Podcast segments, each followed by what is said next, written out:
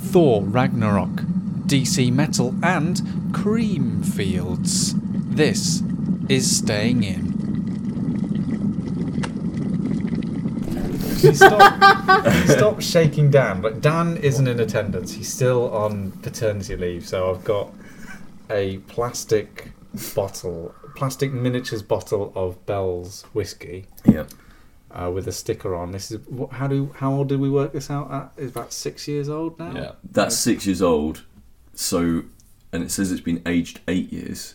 yeah. Hmm. So it's now like a 14 year old bottle of. Okay. We- We've, de- Whiskey. we've decanted Dan. We decanted Dan. In so, two years so it it can means that land we dry. can take Dan's spirit. Pure essence.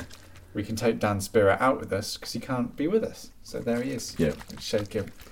Shall I shake him at intermittent points that I think he might have enjoyed? Like, Or like, interjected. hey Dan, here's a hilarious joke. Oh, Can, can, I, I think Dan really wants to hear about why you booked yourself one ticket to Creamfields in London. Oh, is that next right? year. Yeah. Man, are you excited? Are you excited to to hear about my adventures? Is that what I it is? don't know what I don't know what Creamfields is. Well, first of all, it's not Creamfields. It's Cream. What do, no, no, no, no. We play this game with Pete every time. Chris, what do you think Creamfields is? Honestly, I thought it was a dairy farm. I got to be honest, I thought it was that as well. Really? Well, I, d- well, I kind of knew it had to do with music, but why is it called Creamfields? Because the label, the music label, Cream, Hmm. uh, which is like an electronic dance music label, Yeah, they made a big festival called Cream Fields right, because it's cream and right. it's in fields. Field. Oh, Um, See, see what I mean? hence Creamfields. And there's okay. probably like an audio joke in there about fields, like audio fields, maybe.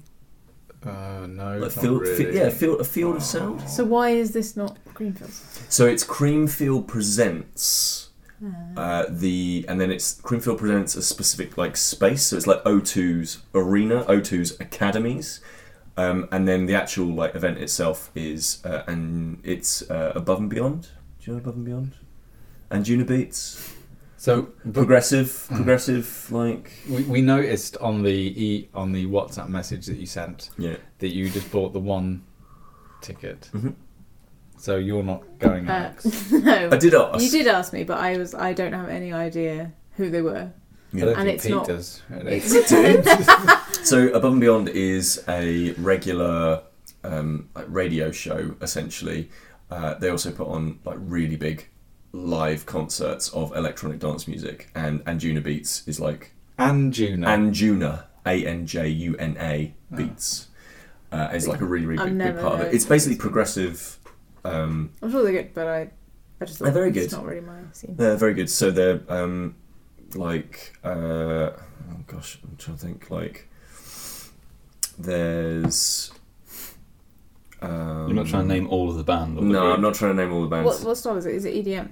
Progressive, yeah. What So- does that mean? What's the what, difference? well, progressive. The joke with EDM and progressive is if it doesn't fit into like tech house or elect uh, uh, like Euro trance or anything You're like just that, saying if it one. doesn't quite fit into any of the other things, then Okay. everyone just calls it progressive. So at the moment, it's kind of like a deep, bassy, driving, slightly like slightly spiritual, like that sort of like Is it like Kiasma? uh no, it's, harder. no, Kiasmos is kind of like minimalist Oh. EDM. God, I do. E Yeah. There's so many. It gets Can you a bit can you can you ridiculous give us a rendition of one of their tracks? No, Would probably be impossible. Yeah, I mean, like, um, uh, yeah, I, I, I don't know. It's it's kind of um, do you know Bluestone? I mean, Yeah, this we is just. should- this is- No, I, yes. I, I'm starting to feel like how my grandpa would have felt. Like, just yeah, like, all these. just, just All these people just bands. saying words at me Yeah, and yeah. just like, do you know?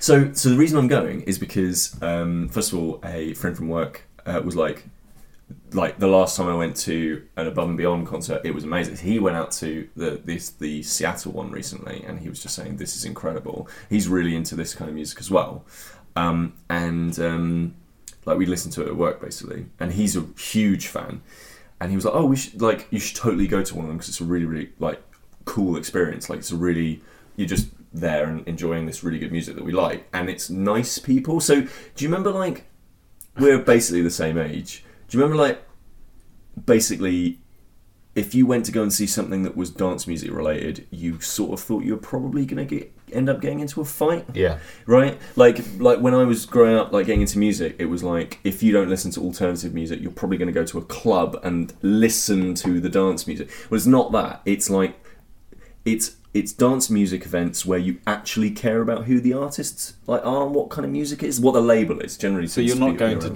dance. I'm not going there to have a big dance. Although Are I'm- you going to dance? I might do my, my standard dancing to, uh, But in I a wonder club of how- like how your of like friend nodding my dances. head slightly. How does your friend dance? Because I Well- know your friend. Well, I would imagine. It, well, I think he probably gets like properly full into it. No, I no. Do you I not reckon think you're so? both going to be there nodding. You're going to Yeah. be doing the shepherd We're gonna- dance we're in gonna- um, Mass Effect. Yeah, exa- yeah. Oh. We'll probably be doing the shepherd dance. Oh. Or, or like one of those dogs you see on people's parcel shelves in the back of their car. Yeah, yeah, yeah.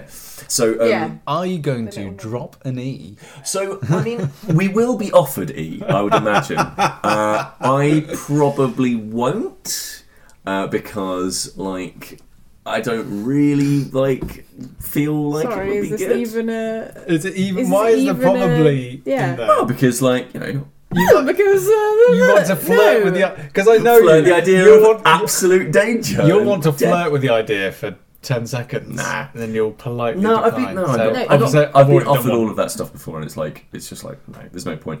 Um, and also I've been to like music event. Like I went to when I was at Glastonbury the last time. I went to the I think it's called the God. How can you Electric- remember every electric name of every fields or type something like of that? music and you can't I don't remember? know. The Anyway, things I went to the like EDM area of Glastonbury, like, and this was like five or six years ago, and I like quite happily was there listening to music, and people were like, "Do you want this?" And I was like, "No," and had a lovely time on like Okay, completely so- sober. So So why is it even a question at this point? well, I was like, mm, no. "No, fine." Alex, can you go and just be his conscience? Yeah. Can you Just- be as you've gotta Jiminy take Cricket? It. You have to make an Alex's spirit that you take, and it's just water. Yeah, because guess what? If you take E, sometimes if you drink water, you will die. your head and sometimes explodes. if you don't drink water, you'll die. Yeah. So take a little. I got a, I got a drugs talk when I was like when I was in uh, junior school, and like it was pretty br- like thinking back on it, it was pretty brutal. Like we were also like brought into the um into the like big meeting hall thing of the, the school, uh, the, The assembly meeting room. the assembly room Assembly hall, Assembly hall? school hall. yeah school hall that sort of thing. The words were there, just not. They were yeah, all just there, words are there, just not yeah. in the right order. And uh, basically, and I remember like the guy stood up on stage and was like, "I used to be a drug dealer, and now I do I do these talks, and I want to tell you all about how it's dangerous." And like he was oh, like, you got that. "Yeah, no, we got that." And then he was like, "I bought my first Ferrari when I was 21," and everyone was like, Brilliant. "Right, yeah." I was just surrounded by girls. We were like, "Right," but I I did some bad things, and we were like, "Right, okay." And then he was like, "And here's a slide," and then like. Like an actual slide, like he slid down. Yeah. I bought this one. I was Look at this slide. Oh, yeah. Pat Sharp in Funhouse. yeah, yeah, yeah. And then and then and then he was like, and then he was like, look at these slides. These are some of my victims. And it was like going through like, here's like a person like fucking dead and shit like that. And you were like, and as a fifteen year old, that just shit you up. It was horrible. You go from like, yep, Ferrari, this is sounding good. Yeah, it was Yeah, like women, it was yeah. a, it was a really oh, good talk, Murder. and it totally put me off all that stuff. See, so. we never. Because that, because that's something that you were genuinely considering. Yeah, I was just like, I was just Aw. like, "C- what, what, a career path? Like, he was like, Ferrari surrounded by ladies. I was like, yeah, yeah. Slides. Sounds great to me. Yeah. You Oh, sound to me a very impressionable child. just a tad. Yeah. I, I just have this image of Peter being the world's first drug dealer who works exclusively on slides. so, like, he takes the money at the top and Yeah. gives you the deal at the bottom. Yeah. like area drugs. Your hands in your Season three of Narcos. Yeah.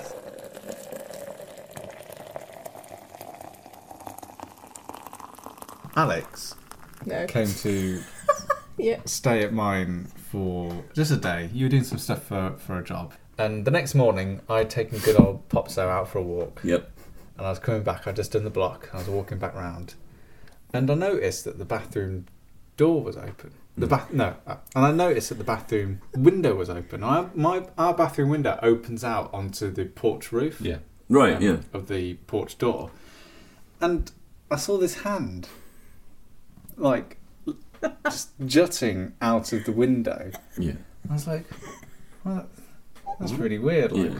Lisa must be home. I, I, only Alex was left in there. That's really weird. Like, it looks like someone's like climbing out of the bathroom window. And as I got closer, I could just see Alex like, like on the windowsill, like straining to reach something that had fallen onto the uh, onto the porch roof. And it transpires that Alex, in her altruism, had Mm. tried to get rid of a spider that was in our bathroom That's good. but used the only bit of paper that she had lying around, which was her little pouch that contained her All train her ticket, tickets. all her train tickets. Which I just So- flattered across the roof. Nonchalantly. So picked up the spider, threw the spider out of the bathroom window. The spider wouldn't let go. clinging on with all its eight legs for dear life. train tickets ended up like strewn across the porch um, Roof. on the floor outside my porch door, and Alex is just like leaning out Oh my of the God. bathroom window. That is amazing. and I heard his voice. I was like, shit. Okay, I'll just I'll grab anything, and I was shaking it. And the little bastard wouldn't let go. So I was like, shake, shake, shake. All the tickets came out, and I was like, it'll be fine. I'll just grab them before anybody sees. And I hear laughing, and you're there, and I'm there, sort of frozen, looking at you, like, um. So, so listen, the last time we recorded all of us in a room, it was with Poppy we had to compete with. Now we have this adorable rabbit taco. He was a lot he's quieter than Poppy. Pulling the weirdest. thing. Oh, he's asleep. He's asleep. Yeah, he's dreaming. He So looks he's- like he's a nib- furry Jabba the Hutt, He's nibble. Yeah. basically. He's nibble eating. nibble eating. Nibble dreaming. Nibble dreaming. Nibble dreaming. What's that? So he Was where he. He's eating in his sleep. So I think he I have nibbles. Yeah. Yeah. Do you eat the pillow? Do you wake up Mm. like Well, It's coughing up feathers. we, we were thinking about this in terms of in terms of animals like what do they dream about and obviously we'll never know but their world picture can't really take into account fantasy right it can't like the- Mm. it's not possible that he's dreaming about being able to you know Fly a plane. fly a plane or like leap higher than a tall building But you He's wish li- he could. obviously Can you imagine Inception inside Taco's head? but all, he, all he can dream about is pellets. what he experience? what he experiences, right? So if you think about it, Yeah. he dreams about eating and running and like probably having like cuddles and stuff like that, Well- which means that his waking is basically his dreams. Must be great. Isn't that a nice idea? Like But I, remember, that his but I remember you saying, telling me once that you went through a phase where you would dream ahead of your day, and then you'd wake up and live You that don't. day. oh yeah, Yeah. that was scary, wasn't it? Yeah, like I would basically um, I would dream the whole day, and then wake up and go, oh, Yeah, it feels like you've because lived you feel knackered. twice as. I bet, I bet it would never happen on the weekend as well. Yeah. Yeah. yeah. It was We're gonna have round a really and round. nice day. A friend, a friend of mine, um, he has the most tedious dreams. So, so he'll literally dream that he like just walks into a room and sits down and watches No. TV. Like Amazing. he'll just That's be like his amazing. dream will just be there on the couch, just like watching TV. Like and nothing ever happens. Not like a superhero bursts through the door and like oh the house is on fire. I'm here to save you. Just literally has the most mediocre dreams of like doing the washing up, Brilliant. doing Yeah. the laundry, just. I think my mum dreams about going to Tesco, and choosing which yogurt.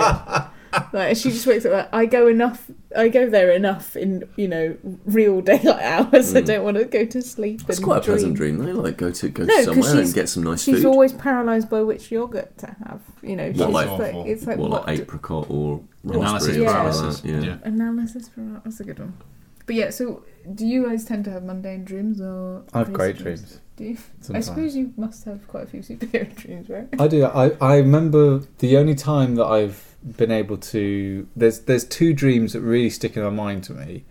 One where I was able to lucid dream, so I was I was aware that I was Done that dreaming once, yeah, I've I've and done that as I well. like just went flying. Yeah. and another one, which I guess is another lucid dream, but we've spoken about this before about how um, like playing horror games gives you Yeah. control over your nightmares. Yeah. So there's a particular dream that I remember having where Chris and I had just been playing Dead Space a lot, and I think I'd been playing Dead Space on my own. And I was having this nightmare that this creature was running after me. So it's very traditional. Creature Yeah. didn't know where it was, was running somewhere. I could hear it, and I was running away and panicking. And I remember the distinct moment in the dream when I went, "No, hang on, dream bigger, Sam." gun appeared in hand, turned round, Oh, best. And then- Inception moment. and then proper like, you know, whatever his name is, Clark from Dead Space. Isaac Isaac Clarke. Clarke, Isaac. There you go. Um, just turned around and just decapitated the villain and the monster, and it's just like, well, that's Nice. that's that nightmare dealt with. And I haven't had a nightmare like that since. Do you know where uh, Isaac Clarke gets his name from? Right. The only Isaacs I know are Newton and Asimov. So yeah, Is it Arthur C. Clarke and Isaac? There we go. Yeah. Newton. There we go. because like they both did fiction that had horror elements within space. Isaac Newton did horror element. no, Asimov. A- Asimov. Oh right, okay. guys, guys, there's this apple, right? And it falls from the tree and then it buries in your skull because gravity doesn't stop. It takes over your brain. I used to get sleep paralysis quite a lot, Oh, I hate that.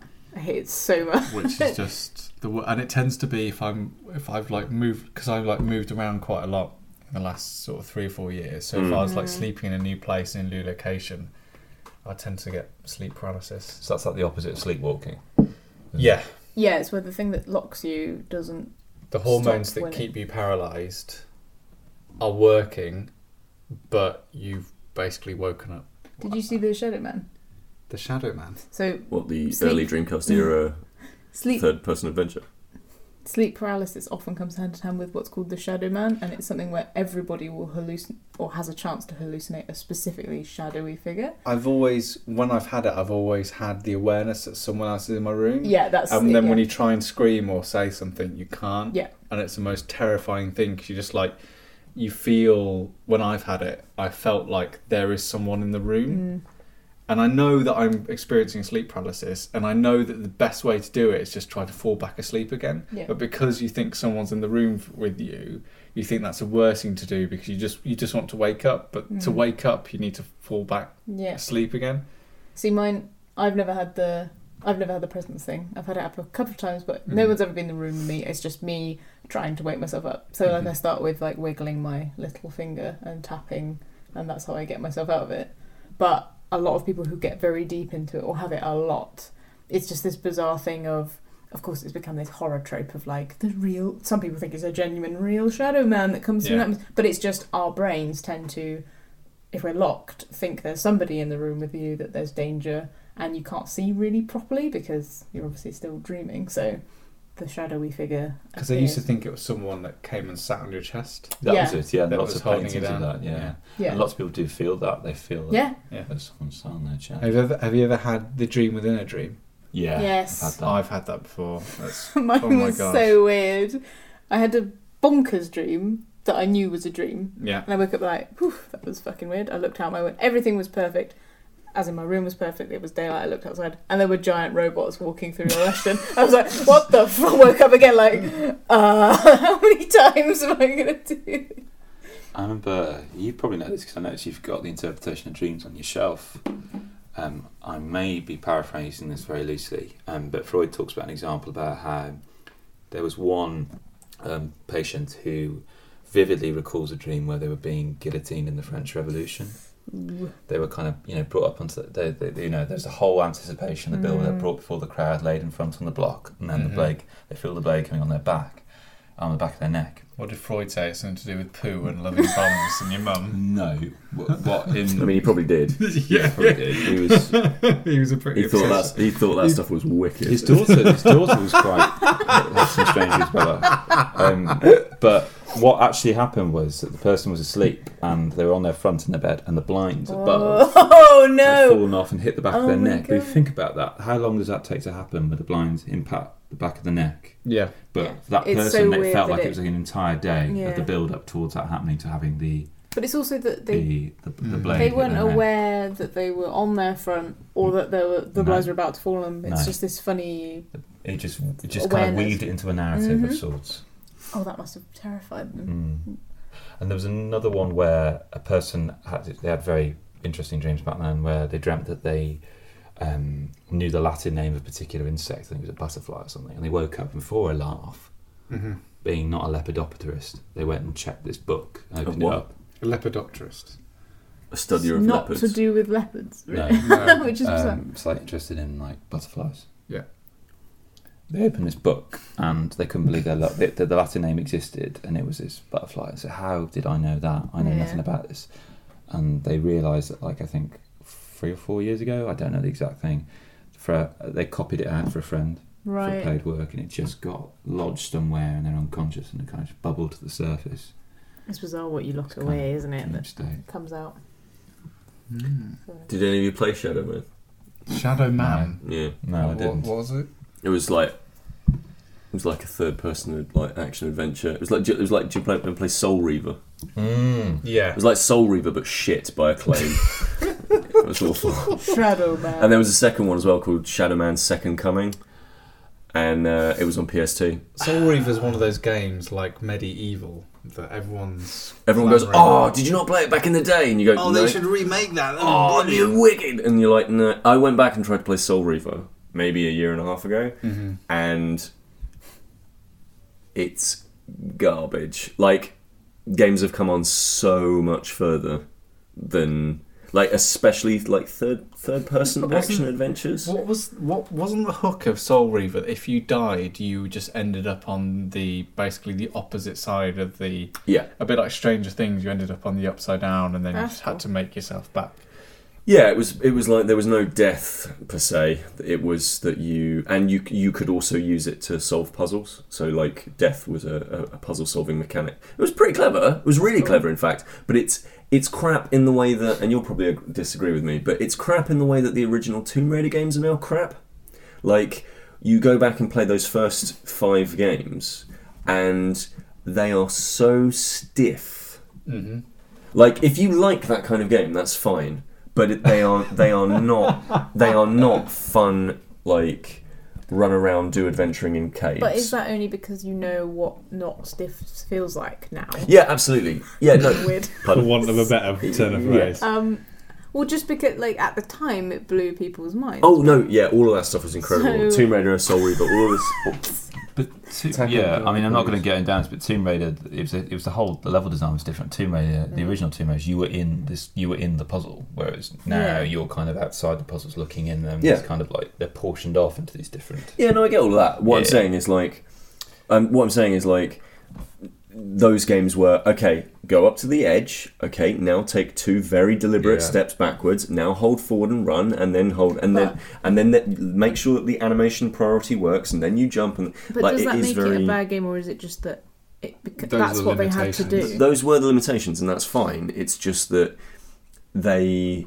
it doesn't feel as satisfying or enjoyable or as easy to play. It isn't as the there is more of a abstraction between what you want to do and doing it. Yeah. Mm. That's what modern games have actually s- have solved. It's I want to go over there, I point forward and I walk over there But like does, but does that make the first one shit? Is what I'm asking. Like, in in hindsight, if you've never played those games, it is very difficult to go back and enjoy them with a fresh pair of eyes because they are because we are spoiled now with with you know Nathan Drake will just automatically like just hop over a, a small obstacle or anything like that. Whereas in the, the early Tomb Raider games, like a small obstacle in front of you was like you had to sort Mm. of think about it, like uh, and how you were going to move around it and so forth. And like the gunplay is awful and stuff like that. And Soul Reaver basically falls into the same kind of category. Is that there's also some weird movement control stuff as well. I think but- Hmm. I'd argue in terms. Of, I think I know exactly what you mean, but in terms of like that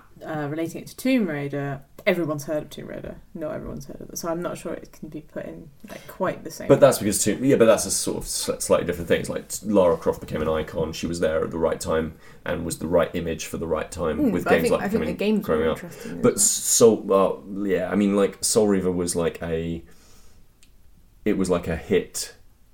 It was it was like a critical hit, and I think it I think it reached platinum status with PlayStation as well. Um, so it sold pretty well as well, but um, it also like the sequel came out and it didn't do nearly as good, and then the third one came out and no one cared, and it was also sort of a spin off from a game called Blood Omen, I think it was called. Anyway, but yeah, and then Shadow Man was basically sort of that, but it was like a guy in a big like top Shadow hat. Man. It's pretty He good. sits on. He just sat on people's chests. That's that's, how all you you beat gotta do. everyone. It's pretty great. Yeah, I remember pl- I remember playing it on the uh, on the I think it was a Dreamcast or the 64 or something like that. I remember a bit where you pull out someone's beating heart, And rem- I distinctly remember being a 14 year old boy going, cool! Oh my god. Really? Yeah, yeah, Uh. yeah. And then, and then very quickly was like, oh no, this isn't very It good. isn't good. Yeah. Because you know there's been the Crash Bandicoot HD thing, which I've not Mm. played. I don't know anything about whether it's been good or not or anything like that. But I It know- was reviewed. I think it did. It did really, really well okay, cool. Um, to the extent where I think there's a taste for. Th- that's what I want to happen. Ah, I'd love for the original Spyro to come back that'd be so great. Oh, because I adore I that love game. I think Spyro. Insomniac are very, very busy at the moment. I think Yeah. They're quite a little bit busy. I think the thing with Crash Bandicoot it is that you've got a company in Activision who have a lot of resources to throw at that kind of Yeah. thing and a lot of money to take a risk on it. Yeah. Um, I think if that license still was still with Sony, I doubt it would have Yeah. happened. Yeah. So it's kind of Alright. like whether Insomniac would be happy to for someone else to do it and you know Yeah. When you've got like really big old school Sony IPs that still haven't been exploited in since like, like Medieval is the classic. Like, Yeah. that is a Sony property that, and like God, of- there is no God of War at the moment. Like, it hasn't been one in years. Um, God of War. hasn't been a God, proper God of War in years. there's another one coming out soon. I know there's another one coming out soon, but it's been a big gap. Yeah. Because- Mostly because the last one was kind of boring. It was alright. That's fine. Um, but things like that, Onimusha, like these like classic old school franchises that did really really well at the time, and then just kind of languished and did Mm. nothing. Ridge Racer. do you remember Siphon Filter? Yes. Uh, Did you? Oh my gosh, though. Siphon Filter was Siphon Filter was great to What was begin the- with, what was and the then name of they the really protagonist in messed that? it What right was the up. name of the? Oh, I don't know. Johnny Shooterman. Johnny Shooterman. That's Uh, an yeah. XCOM name for you, Um, Sam. yeah, that's I, I I don't know, but that needs some researching. So bear with me. I never played that one. Siphon Filter was like Metal Gear Solid and Siphon Filter came out roughly the same time, and Siphon Filter was Mm. much more of an action-based Mm. spy game Okay. where you ran around and shot things with okay third-person shooting. Like this was a time when third-person shooting on consoles was pretty naff, hmm um, and that was quite good. And then Metal Gear Solid was the thoughtful, stealthy, the one that you actually wanted to play. Um, and Siphon Filter one and two were okay. Yeah. And then they did a third and it wasn't so good. And I think they did a fourth game on PS2. And then everyone was like, why are you still making these? But like SOCOM, Oh SOCOM. And then there was a PS3 game of SOCOM. Yeah, but it's online only, wasn't it? No, Was no, it? no, Oh, no, no, it no, was There was a single multiplayer, player, yeah. and it was there was a single player and a multiplayer component, and the single player was some of the worst storytelling, like just so dire. So I was just looking at the name of this person. Gabriel Logan. it was ah Gabriel. So Sorry, I just had to shove Chris's phone away from the mic because it's causing Zap, zap, anxiety. zap, zap, zap, zap. when I was doing exactly the same Oh, I thing. didn't know you. Actually, oh, you look. I thought you were admitting defeat. No, I looked, Yeah. remembered it Yeah. how in my long have you been mind, podcasting? No. and then I put the In phone your away. years, Years, isn't it? nearly ten years. Then I put the phone away to Yeah. stop causing interference with my microphone. Exactly. All right. And now I can say with authority, Here we go. Gabriel Logan. Gabriel Logan as Siphon Filter. Dan Sappy. Don't that, That sounds really really, bad. bad. Is it right up in your ears? Oh, Squishy. sorry, Dan. That's all got a bit ASMR.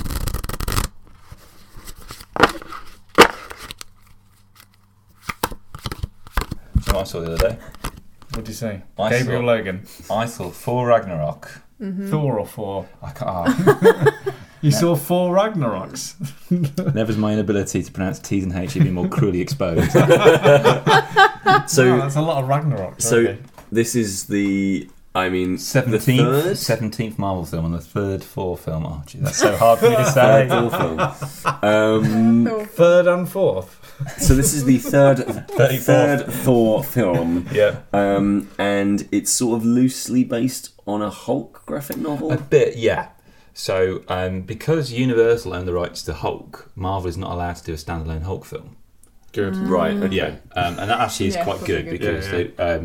They, um, um, so basically the, the only way they can use the Hulk is to kind of team him up with one of the protagonists in what they actually do own the rights for. Um, so yeah, so this is a bit of Planet Hulk. Um, I don't know much of the four mythos. Obviously, Ragnarok is something that's obviously well and known within Norwegian Norse, mythology, Mm. um, which is The end of the world, basically. basically their version of Armageddon. Right. Um, every kind of myth or culture has this kind of just Mm. sounds a lot apocalypse. cooler. yeah. Ragnarok does sound dope. Um, I think Hellboy has a Ragnarok in it Mm-hmm. elements as Mm-hmm. Mhm. well, don't they? Mhm. Um, so yeah, so um, I um, basically it's directed by Taika Waititi, New Zealand director. He did what we what we do in the shadows, Mhm. which is the Mm. vampire um, buddy Mm-hmm. Yeah. kind of Stunning Shadow sitcom. Man. And the world of people. Hunt for the Wilder People, which is an incredible film, No, I've heard none of that. absolutely incredible, um, really funny. He directed stuff for Flight of the Concords. Yep. And he did Oh, really? Eagle, Eagle and Shark, or Eagle versus Shark. He did with Jermaine Clements, um, which is an independent Kiwi film. You know that right at the start of all of this when you were saying you feel like a granddad. Oh, I know, I know what I'm doing on purpose, P. Yeah. Yeah, now you know how we. Um, so um, basically, the premise I didn't know is, you and thought you've probably so. seen this in the trailer, so I'm not gonna, I'm not gonna spoil anything. But it's basically Thor, Mm. here we go. Thor. Go yeah. on. the end of the world, Yeah, discuss. um, and Hulk. and Hulk. Sweet. So, um, so in Avengers: Age of Ultron, F- Thor, oh, I can't pronounce it, had this vision of. Do you want me to Ragnarok say it every occurring. time? That'd be great. Just, I'll just, point at you. yeah, just point, point and I'll Brilliant. say So let's do Thor. it. Let's go again. Okay, So- okay. So in Avengers: Age of Ultron, Thor. um, has this vision where he sees the end of the world and he flies back to Asgard. Um, and the way basically this film picks up Asgard Airs. Asgard, and, and the way this film picks up is that Thor is on a mission and um, uh, essentially he's trying to prevent Ragnarok from occurring, and that takes him to this far off planet where Thor. meets up with Hulk, and um, it is without doubt, I think, my in my opinion, the funniest Marvel film. Am, am I Hands right? In, down. am I right in thinking that this is the movie that is going to start bringing the Guardians team? In, there's a link between There is a this link, yeah. and the Guardians. Ooh. It's basically the way I would describe this film would be a cross between Flash Gordon and Lord of the Rings. Okay. It's it's it's it's the most space age that Oh, so it's got that. Guardians. Yeah. Vibe to it, Okay. but then also it's the bright, Norse- it's colourful. It's like Jack Kirby's artwork brought to life. Mm. These bold colours. It's gorgeous. It's a treat for the eyes. It really is. But it is hilarious. And the reason is that Taika Waititi, for those familiar with his work, is a- Waititi. Waititi. Can I do two things to point at you when I mean that? Yeah, two fingers of Okay. Waititi. So the one director for Thor. Taiki, Tiger Waititi. Ti- Waititi. who directed Thor. Ragnarok, he um, he has a particular style of directing, which um, is basically eighty percent of the dialogue is improvised. Mm. Right. So it is. Re- I, I mean, it's amazing considering how particular Marvel have been about their properties. There was the story of Edgar Wright and Ant Man who left, and he that was a labour of love for many years, and there was this kind of view that it was kind of going down the route that- similar to what Kathleen Kennedy's like with Star Wars and the firing of directors there. And you assume that they're going to be very kind of strict with their directors, but it seems that there's this, this Marvel pattern where the first one is kind of a solid grounding; they don't take any risks. The second one is building on that, and the third one they just say, "Oh, just go mad," Mm-hmm. and they have gone mad here. Like the director Taiki Waititi. it's basically um, just ignored the previous two films, essentially. The references are made, but only through the script. He doesn't really have any Mm. interest in that. And um, basically, it is um, the character of Thor. who usually is someone who's just not that funny. He's quite po-faced. Mm. Basically, that brings out how good a comedic actor Chris I think- Hemsworth Yeah. I is. think it's almost because with the popularity of Guardians and the character of uh, what's his name that Oh. Batista plays, oh, Drax.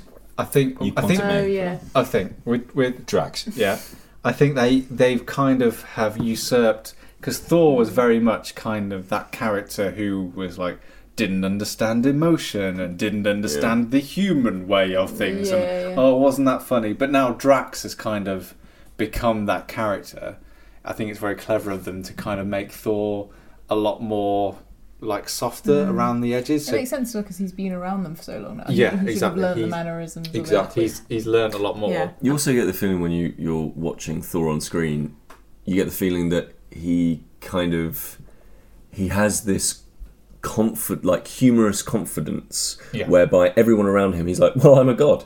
Like, like this is this how sweet this is because I'm a god and you're having a lovely time of it. Like, there's um But the, he's the also- bit where he tries to pick up the hammer. He's in, also really underconfident. right. Because everyone's like having a go at the hammer and like, oh, we can't put it up. And then Captain America makes it budge ever so slightly. And he's like, oh, yeah, it's fine. Yeah, that was Didn't, great. didn't even Not budge. much. Didn't Yeah, even yeah, budge. Like, yeah. And I think it's a lot of that. Isn't Yeah, it? It's yeah, that kind of completely. slightly self deprecating. In the trailer, doesn't doesn't the Hulk say, so, so who won? Who's like, oh, I did. I did. Yeah, yeah, yeah. He cuts It's him, he still that brush smashed into overbearing. a wall. he, he strikes me as a sort of like he strikes me as one of those sort of um, airhead but pleasant jocks.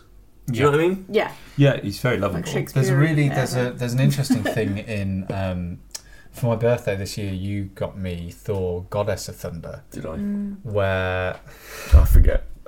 Is that? Oh yeah, of course. it did, yeah, yeah, the one it's with the where, leg. where it's Yeah. where Thor basically because something happens. Nick Fury whispers something in Thor's ear, and I've never really found out what that was Oh, jeez. that made him unworthy to carry the hammer. So he loses the hammer, and then suddenly th- there's this um, there's a woman. Oh my god! Who is it? Um, Right. Is able to pick up Thor's hammer, and she becomes the next Thor Right. essentially.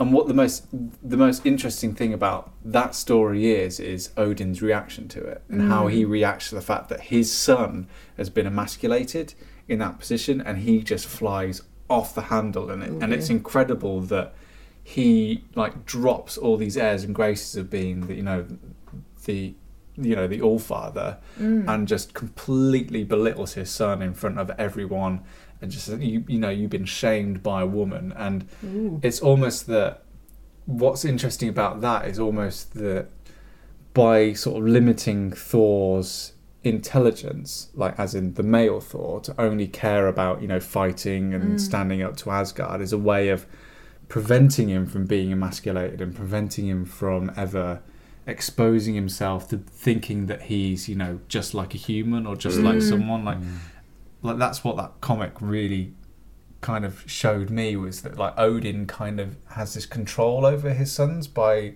the language that he uses and like keeping them just full of tradition and ritual Mm-hmm. and him go and like Thor essentially going to Earth is like a massive deal because he knows that'll make him a softer person almost, almost like with Yeah. Superman like Superman's biggest weakness is his care for for other for other people not just himself Mm. so so it's interesting that they they're kind of the softer Thor is kind of as a character, that the weaker the All Father and Odin will, will seem. Mm. I thought he sent him to Earth to deliberately. You know, Well, because he they're was- meant to they're meant Punishment, wasn't it? to well they're meant to guard Asgard, And then you Yeah. got Midgard, which is what Earth's called. but I think he was just like meant to do it in a very sort of clean cut, save it, get out, you know, get in, get Mm, out. But, but the he's fact too he's like cocky, isn't he? but he's too cocky and he like makes relationships and you know it's all it's all it's that classic sort of comic book thing you know fish out of water Mm. comes into contact with the human experience and becomes just a lot softer But I and- seem to remember he takes the, the idea of the hammer away from him to make him a better person, a better fighter ultimately. So why is it that he's angry when the the hammer's taken away from him? because Or it's is a it because woman it's, like it's, the fact that it's a woman oh, but he's aren't there female fighters in You got Lady Sif. the Nazgard? You got the Valkyrie as well. Not that I disagree with it. I think it's No, an no, no. interesting It's ju- it's character. just the I'm way- just it's I just think wondering- it's the way just they the fact show that it- somebody else has got that hammer. it's just the way they show it in the comic that, Yeah, Mm. that yeah. Thor has done. s- And it's not like Thor lost the battle and lost the the.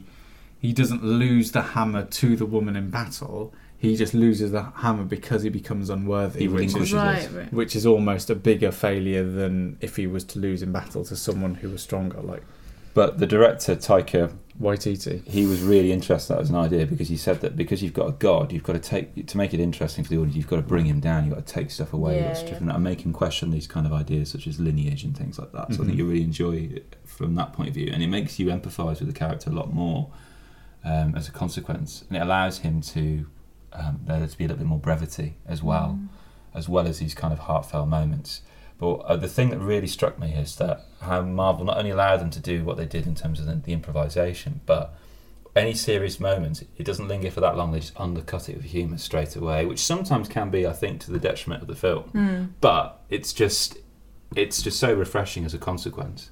Yeah. Um, I almost didn't care. Honestly, I have I laughed out loud. I wanted to see it again as soon as I, I saw it.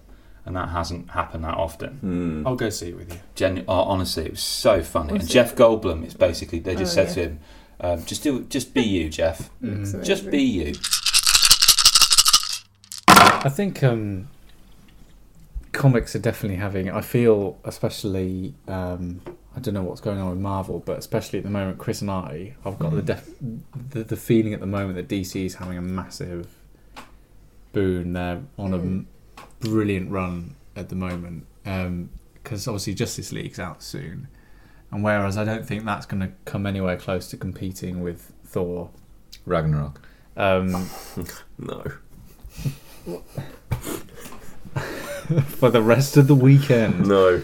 Um, I, I think that their actual comic output is is really really strong at the moment. So the, so currently there's um, a, an event going on, which is not it's it is touching some other comics, but really it is its own thing called DC Metal. So is this is this the same kind of like crossover event as Flashpoint was a crossover event? There is some crossover with some other comics, but they have largely kept it to their own Right. thing, and it's not even really anything to do with the rebirth storyline Right. either. So, whereas Tom King's work with Batman and uh, Joshua Williamson's writing with The Flash Mm-hmm. has been kind of concentrating on at irregular intervals, reminding the reader of, oh yeah, and there's something to do with Doctor Manhattan from The Watchmen. Please don't forget. Anyway, back to Mm. Batman fights Mhm. Penguin or whatever. You know, Mm-hmm. A penguin. It's a Penguin. Um, Beats the crap out of him. goes to goes to Chessington World of Adventure and just beats up a penguin. Anyway, in the meantime, Doctor Manhattan. Um, so DC Metal is the return of Scott Snyder and Greg Capullo Yeah. as writer and artist. Um, so it's been much sort of lauded and anticipated because everyone loved th- their run on stuff, but Mm. basically, Greg just couldn't. From all it- from from what I've read and sort of understood, like his drawing technique was just could not keep up to Oh, the really? demands of DC DC's um, output because basically he draws one page a day Mm. in pencil, Yeah. That's bonkers. so it's not even inked. Like he is just Yeah. the most meticulous. Does he not have an And- inker? Or does There he is, do there it? is, he, he does have an inker, but obviously it's But these comics are coming out. every month. Yeah.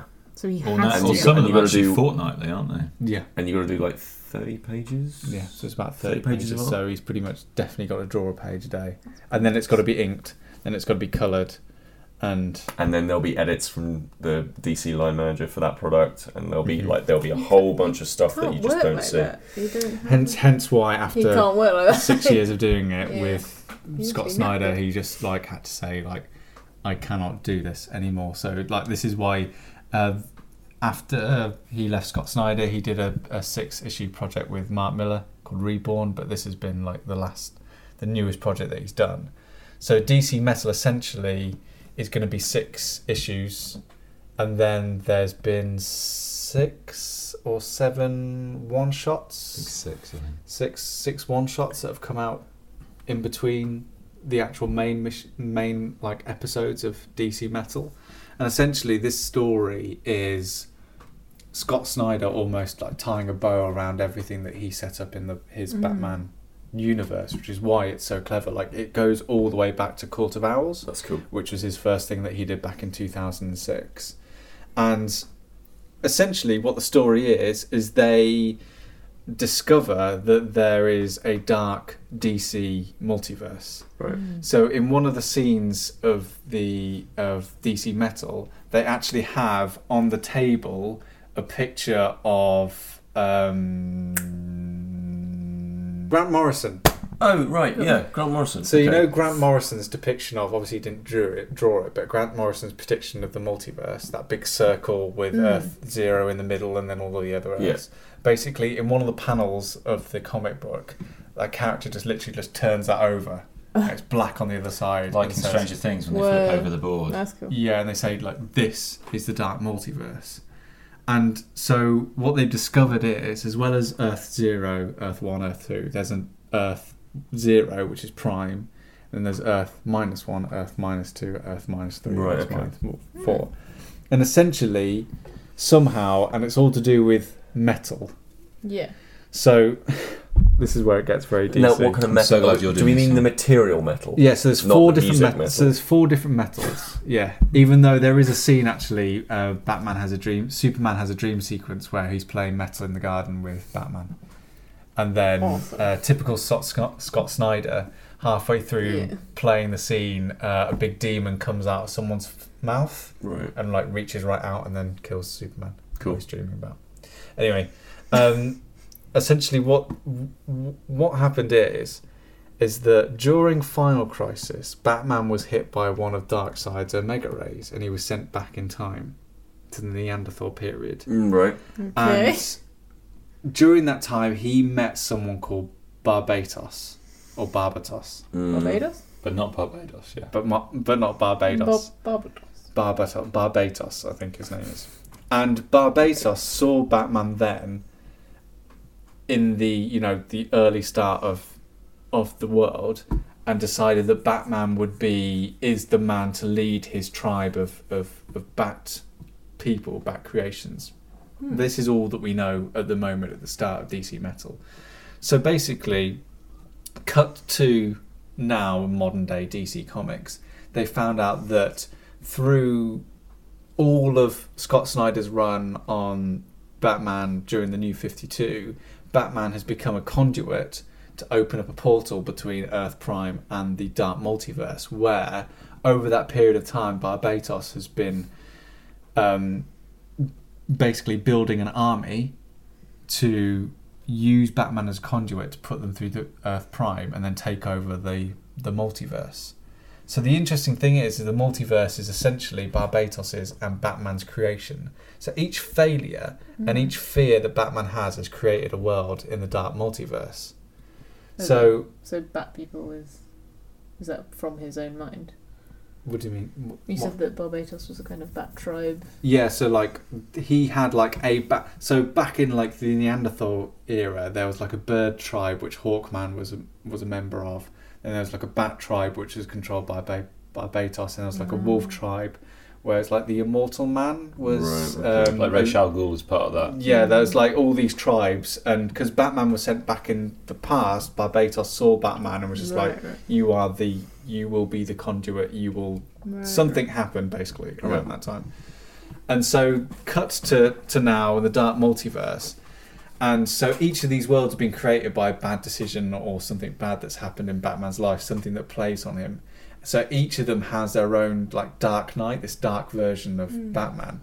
So whereas in DC Metal they're dealing with this whole issue of fucking hell, Barbados has turned up and he's literally destroying Gotham. They've also released these one shots where it's a different origin story for a different dark version of Mm. Batman. Um, and it's they've done some really interesting things. There's one where um, everyone there's one called the Red Death, where everyone in Batman's family has died. Alfred, all the Oh, no. Robins, um, obviously his own family. And so what he does is he straps Barry Allen to the, to his car and forces him to use a speed force and Barry Allen disintegrates and Batman takes hold of the speed force and says using this power I can go back in time and resurrect all the things that I things that I've done wrong. There's another one So you disintegrate somebody else. yeah, so he Yeah. kills Barry Allen to take What hold of the- the speed because he's so he's so obsessed with the idea of I can like he the the start of the comic is him trying to bargain with Barry Allen and say look can we just go back in time and like we can save everyone we can rectify this whole situation Mm. because obviously they're in their own universe they're just Yeah. uh, they don't realize they're in a dark multiverse they Right. just think they're in their universe like there's another one with uh, cyborg Wonder Woman's incredible. I really with the enjoyed that Wonder one. Woman one where he basically um, um, just Wonder Woman dies He takes the helmet of Ares. and he takes the hel- helmet of Ares and becomes the god of war.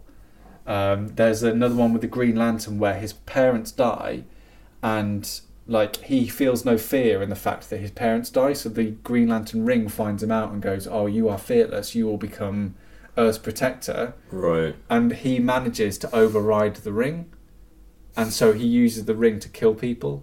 and like completely you know reinvents what a Green Lantern is and And, and in the metal story, Batman opens the portal and all these people come through. basically all of these Batman come in. So the last one is called Batman who Batman the Man Who Laughs, and basically it's like a Joker Batman hybrid, and he Right. keeps all these like evil demon jo- um, Robins on leashes, and so this evil like Joker Batman has um, gone around all the multiverses, recruited all of these bat- Batman, because the because the idea of the multiverse is that they they exist in the positive o- multiverse because all the same things happen. Like there's always a Batman, there's always a Superman, Mm. there's always something. But these dark multiverses start to crumble because of Batman's actions Yeah. that they because they go against the grain of what is supposed to be happening because he because he basically ends up killing Wonder Woman he kills Cyborg he kills the Green Lantern like the universes start to start to crumble and waste away so this Jeez. this Joker Batman says look I can recruit you for Barbados we'll go through into the positive multiverse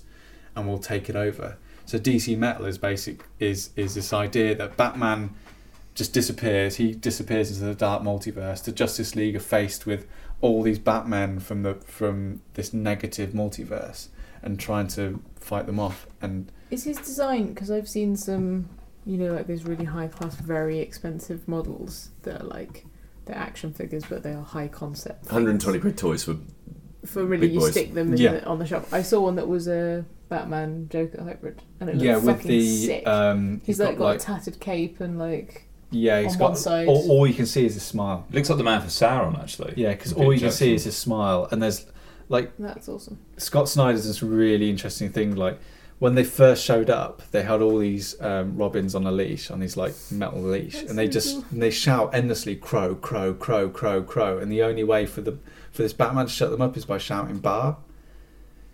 So we, my thinking is that when we finally get his one shot in a few weeks, that Batman will be a Batman that was created from the time that um, Joker killed the Robin Jason Todd. or like something else happened which was different. Maybe Batman sided with the Joker at that point and then like killed Jason Todd himself. It's basically Batman Ragnarok. Yeah. Hmm. Mm. It's it's huge. I mean, it's huge, and it's just literally Batman is on the verge of causing the end of the world. Mm-hmm. It's extraordinary. It's it's quite a lot to take in. Like I'm not as well versed into kind of the myth beyond Batman, so No. um, I'm feeling a little bit out of my depth. But I trust Snyder. I trust Snyder implicitly. I've read a lot of his Oh, work, he's- yeah, they, so the I trust two him look to great. know that there's a lot, that he's thought everything through. Yeah, and the Mm. fact that it does reach back like him, like Batman drinking from the fountain in Court of Owls when he's locked in the labyrinth. Mm. Ingests him with one quarter of the metal needed to make him a conduit for right. for him fighting with Joker and, and encountering Dionysium, another metal, is another part of the like to Right. make him this conduit to let Barbados through, and then Batmanium or Batmanium, what is it? That ridiculous one in the last. Oh, In and- Endgame. yeah, when Jim Gordon's Batman. Yeah, yeah, that's like the last part. Right. So it's just the fact that it's all been planned out and meticulously done. And s I I I, agree with you. Sometimes it feels like you're on a roller coaster rather than you know a ghost train. Yeah, um, but like luckily there's tons of like i watch a great youtube channel called comics explained that go through each of the comics Oh, and go that's look cool. this is who this guy is this is what this symbol means here how this connects back to the wider dc but as you say like even as a even as a straight up read like it's a fucking enjoyable story and, the Mm. that's most, incredible. and the most recent one it was called batman lost and it's basically batman trying realizing that he's been chucked into the dark multiverse and him trying to get out of it essentially It's incredible. It's like a dream, like what we were talking about earlier, about him trying to escape that dream-like world. Yeah. It's it's it's and and just with all this stuff with the DC, like the button, Jeff Johns is writing a, a spiritual successor to uh, the Watchmen, like their Doomsday series. Um, they just seem like really really strong stuff at the moment, and and the rumors are or the rumblings are they're going to come to a point where they're going to really streamline all their continuity and really sort Mm. of tighten it all up. So by the time it is all finished, they'll be able to say to fans like fans like this is the continuity of the character like this is their definitive backstory and clear up all that stuff with like new 52 or rebirth and i'd like to think this is what they planned all along but It sounds awesome, and it also sounds like something I would totally not want to get involved with. Yeah, I mean, it's Dan's. Where is he? There he is. It's Dan's worst nightmare because Yeah. it's kind of like this is the the thing that that he thinks is impenetrable about about comics. Yeah. Uh, and unfortunately, it is kind of in a way like if you had no idea about Scott Snyder's stuff in the Court of Owls or anything like that. But I think it's genuinely because DC have allowed it, and I think because it always seems to have been in the plan right from the start. Mm. Like as people who have read all of Scott's and Greg's stuff from the start to now, it really does feel like a completion of that. Which, Mm. That's cool. But if you were reading it just off the bat, I don't think you'd have a No. cat and house chance or No. a bat in the multiverses chance of That's knowing what funny. was going on. Oh, that's nice. don't know. I think I quite liked it just for the, the ideas of it because it's sort of turning it. I love On that his kind of head. stuff. I Yeah. love like when you see Batman, you know, using trying to bargain with Cyborg to use his powers to right some sort of wrong in his world. Mm. Like essentially it makes you realize why Batman is- has never been allowed superpowers because he just cannot be trusted. Yeah, Like just he just as a character he's just so flawed mm. which is why he's one of my favorite superheroes because he he just there is a reason he doesn't have any superpowers because he is just that like he is on the verge of just Yeah. killing someone or Yeah. going on a rampage and you know going absolutely stir crazy so like to give him a power Mm. to give him that kind of level of control Mm. over something is just so so- so dangerous It's really interesting. You see, I'd never th- quite thought of it like that, but I guess it's kind of like he's there's like a line, and on one side of it, just to the edge of that line, is Batman. Yeah. And to the just to the other side of that edge is Punisher. Yeah. You know, it's Yeah, it's it's Well, I don't. I think he's more on the side of Punisher than you think, actually, because Mm-hmm. he's he is he's always been a vigilante. He's, he is taking the law Yeah, into sure. his own hands. But things like killing somebody else just to go back and save other people is the weird kind of but logic. Batman doesn't kill. Batman doesn't kill. Well, he Batman just- doesn't use he guns. Uses Yeah, but in thingy the- till he disintegrates. But he do, but without powers, he doesn't kill. no he. he- Sam was saying he uses Yeah, in the someone Dark till he Multiverse. disin- yeah He but- kills Barry Allen. He he Kills rips him off to go he back. rips off Cyborg's head and spine. Hmm.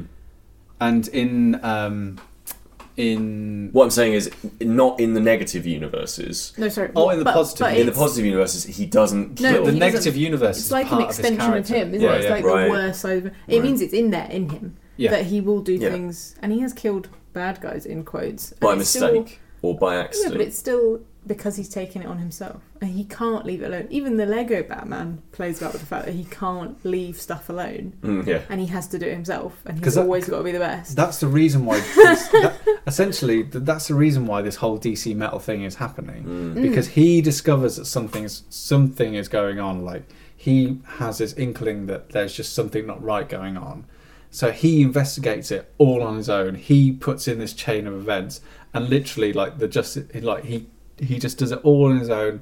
Doesn't let Superman know. Doesn't let Wonder Woman know or anyone. And like, just basically stu- brings about the end of the world because he's being a little boy about it, and Yeah. just like he's blatantly, he's just like broken his grandma's window and just walked off and hoped no one noticed. And just like let all these demons He through. creates a whole secret Black Ops team that not even the reader knows about. It's a hidden part of the cave that nobody knew about. And it, unbeknownst to us throughout all the series leading up to this, he's had his secret Black Ops team running It just, in the it just, background. it just exposes him for being like so untrustworthy of everyone around him, and it's just Mm. Yeah. like a massive weakness of his character that he, ju- he just he just can't be trusted because he thinks he can just do everything without anybody's help. Yeah. like just doesn't want to and accept it all anyone's comes help. from the he doesn't want to lose the people he cares Yeah. about, but ultimately he makes terrible decisions because of of that. Uh, but I always like things where they take these characters on weird tangents. So De- Deadpool does a similar thing where Deadpool basically like tries to destroy everything, and he sort of comes out of ca- he goes into old books and like Ah, uh, Moby I've Dick heard about and stuff, that. and kills the whale, and kills all the people there, and goes into another story, goes into like. Thor times kills everyone there, and then by the end he's sort of saying, "Don't you understand? We're all just comic book characters. Like we're all. It means nothing. I'm saving you all." yeah and he destroys the world. I think it is Deadpool destroys the world or something like that, which is quite interesting. Ragnarok seems to be a theme of this particular recording. Yeah. Deadpool Ragnarok, Thor Ragnarok, and Batman Ragnarok. But it's, it's interesting, isn't it? When you, Shadowrun. when you I go love to it. the end of the world Yeah, yeah, yeah. situations. That's why Nightfall's my favorite Batman story. Well, I'm reading it actually at the moment. rereading it at the moment actually. Yeah. Nightfall. But, uh, but if you think about it, like Apocalypse, the actual I think it's Apocalypse or Armageddon. It actually means unveiling. Mm. People enjoyed it because it was it was like a master plan being revealed that this was Yeah. wasn't the end of something. It was the revealing of something. Mm-hmm. Hug your loved ones. yeah. Before we all I'm hugging Pete. crash. Oh. Don't like it. On our way down uh, to stay here in lovely Bristol with you two, Because we're recording this together. we're recording We this are. together in Can you space. tell? Yeah. yeah. So glad I'm not hiding about it. I mean, I can tell. Um, um, we um, called it at my parents' house, and Mama Darby cooked us a lovely curry. And my brother was there because free food, Yeah. um, and possibly the chance to see me. And um, He's it, but yeah, go on. he told us a story about how he had to get a new updated driving license. And I don't know if you've updated a driving I license have, recently. yes. Yeah, yeah. You can go online now. It's this lovely system because it's all done through the government and things. Um, instead of re- replacing your photograph by going into the shop and spending I don't know ten quid to get your picture taken or whatever it is, Mm. um, you can actually they've got a database of all the photos they've taken of you there, so you can actually just use those. Right. All right. So he did that. He said, "I'll just use my passport photo." Yeah. Boom. Yeah. Driving license. His driving license arrives, and um, my 27-year-old brother is confronted with a picture of not him on his latest passport, but of him on his first passport Ah. when he was 15. Oh dear. Oh, that's amazing. So literally, we just showed us. I've got a picture of it here of just like. It looks Uh, like he's It was- Benjamin buttoning It, it, it. it, it That's basically literally what I like said. he's got a photo on his driving license, which is which is younger than the age that he's meant to be legally be able that, to is, drive. that is incredible. Why was Oh, he updating in the first place? So you Because- got- you got to update it out every ten years. You got to put a new photo on. Oh, I see. To give you a description, he looks like a YouTuber. Yeah, he looks Like he, that. like he looks like that Emo kind of like YouTuber. No, to, to put the description even better, he looks like someone who shouldn't be able to drive. uh, like a fake ID. yeah, exactly. It- Like yeah, really does. someone's Yeah. going to look at that and just be like, no. no, in the Oh my back of the God. car, mate. Yeah. That was Staying In with myself, Sam Turner, Peter Willington, Alex Briscombe, and Chris Darby. If you enjoyed this episode, then make sure to subscribe to us on Apple Podcasts, Mixcloud, Acast, Spreaker, Stitcher, Google Play, or wherever you get your podcast from. If you'd like to leave a review too, we'd be grateful from you to do that. Thanks. Uh, you can also visit us at stayingin.podbean.com for more information and links to all the things we've covered in this episode. And you can find us on Twitter at stayinginpod. But thanks for listening. Ta ta for now.